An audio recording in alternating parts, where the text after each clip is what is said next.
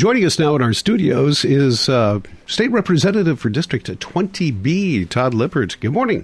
Good morning. Representative Lippert, thank you so much for coming in today. Glad to be here on this sunny morning. Sun is shining. That, uh, you know, that certainly lifts my heart and my feelings. How about the legislature? You feeling the love in the legislature with some warm, uh, nice You know, weather? it doesn't hurt. It doesn't hurt. It's hard to know exactly what all's helping, but uh, it certainly doesn't hurt. You've had a busy week this past week. We're heading into the home stretch, only a couple of weeks left of the legislative session. And getting a lot of bills through is uh, what uh, you've been working on, and, and, really, I guess, succeeding in getting those uh, put through. Tell us about those. Uh, so, yeah, so we, we were able to pass our health care bill, our jobs bill, uh, and climate bill, and then our tax bill. Uh, and I'll just I'll start saying a little bit about our tax bill. Uh, our tax proposal is uh, focused on getting relief to those who need it the most. So that's really um, our primary objective, and we want to get some support to families, uh, some support to seniors, and those facing student loan debt and also uh, those dealing with high property taxes. Uh, so, a few of the things that, that we have in our proposal we have a $3,000 child care tax credit for families who are um, struggling with child care costs. That's been a priority of ours through the session. Uh, we know that will make a, a big difference. Um, we also have increased the student loan credit to $1,400, and it's also refundable. So if you're a young person uh, with student loan debt, but you don't have a liability to the state of $1,400, you would still get that tax credit. Uh, for seniors, we if you earn less than seventy-five thousand dollars or less than fifty-eight thousand dollars as an individual, you will not pay Social Security taxes in our proposal. Um, and then we also know that for many, uh, property tax values have been uh, or property values have been going up pretty dramatically in some parts of the state, and uh, we have more property tax relief in this bill than we've had uh, the state seen in a generation.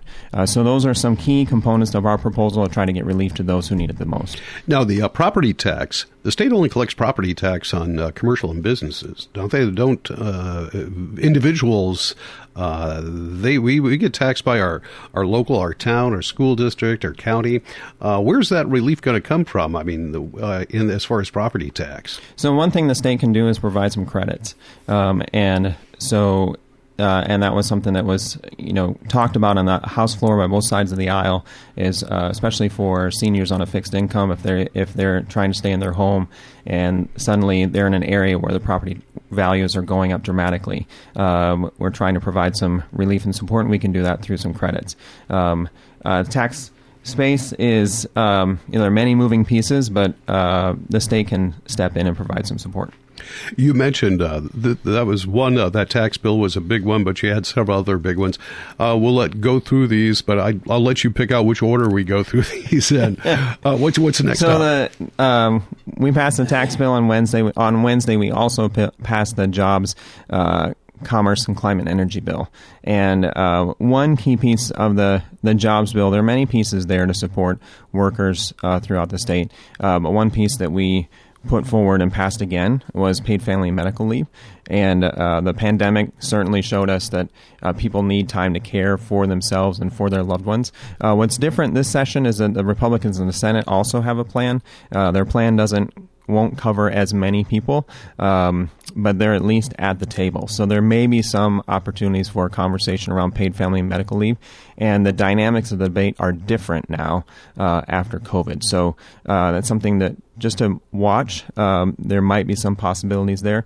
Then in the climate portion, we have investments in weatherization. Uh, we know that'll save people money and also help us reduce climate impacts. Uh, Wisconsin for example, they weatherize three times the homes that we do in Minnesota, and we uh, won't catch up completely to Wisconsin, which is a little heartbreaking, but uh, we can get about halfway there with what we have in the bill. And then I, we also do more for EV infrastructure, and I have a proposal uh, for Green Bank um, that'll help get deploy more green projects across the state also you had been working on. Uh, we've talked about this a couple of times. The uh, Northfield being kind of a pilot for a uh, new smart grid program.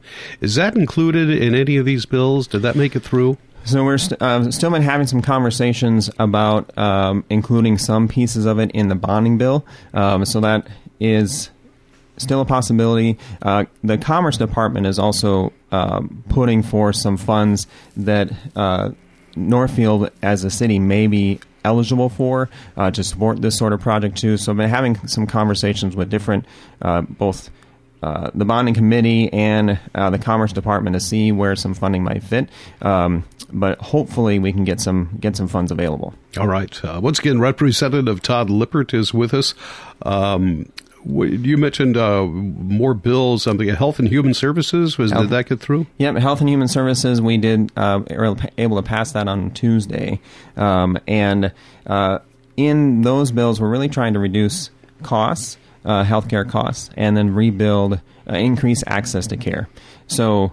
Uh, a couple key proposals for us. We have a Minnesota Care buy-in proposal included. Uh, we know that those who are getting insurance on the private market have extremely expensive insurance, and it isn't very good insurance. Uh, we want to allow Minnesotans to buy into Minnesota Care for uh, affordable insurance and insurance that's actually insurance is is how I say it. So that's a key. Uh, key resource for reducing healthcare costs.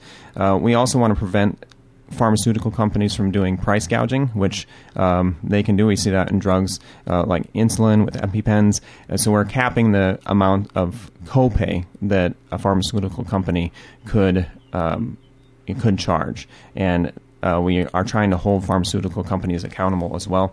And then we know we need to be um, helping to rebuild the healthcare workforce, and we need direct care. Um, a key place for this is direct care workers. So we want to increase wages for direct care workers, those who are uh, providing care for people with disabilities, older adults. And we have wage increases for PCAs. That's something that I worked on. The only way that we can get more healthcare workers is to increase wages, uh, to recruit them and retain them. That's been really hard in the disability space, and that's something that this bill is doing.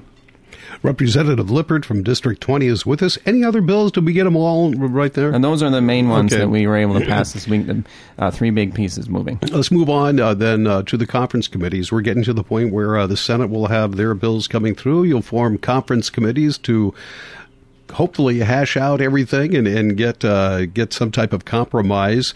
Uh, we, are you on any of the conference committees uh, coming up in the next couple of weeks? Yes, I'll be on the Environment Conference Committee, so I'm excited uh, for that opportunity. We had our first kind of pre-conference huddle uh, last night, and the conference committees will start on Monday.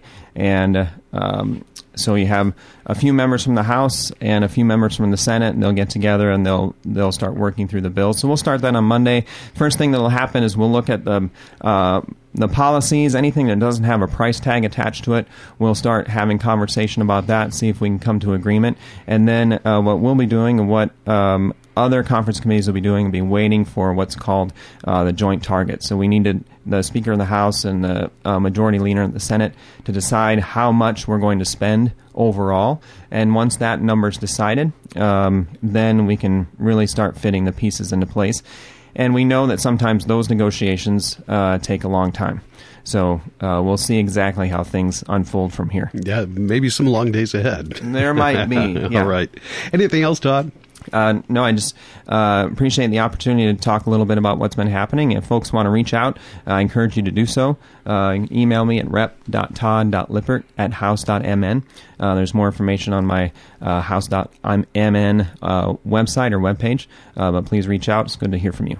All right. Thank you so much for coming in today good luck this week at the legislature. We'll talk to you next Monday. Sounds good. Mm-hmm. State Representative Todd Lippert from District 20B.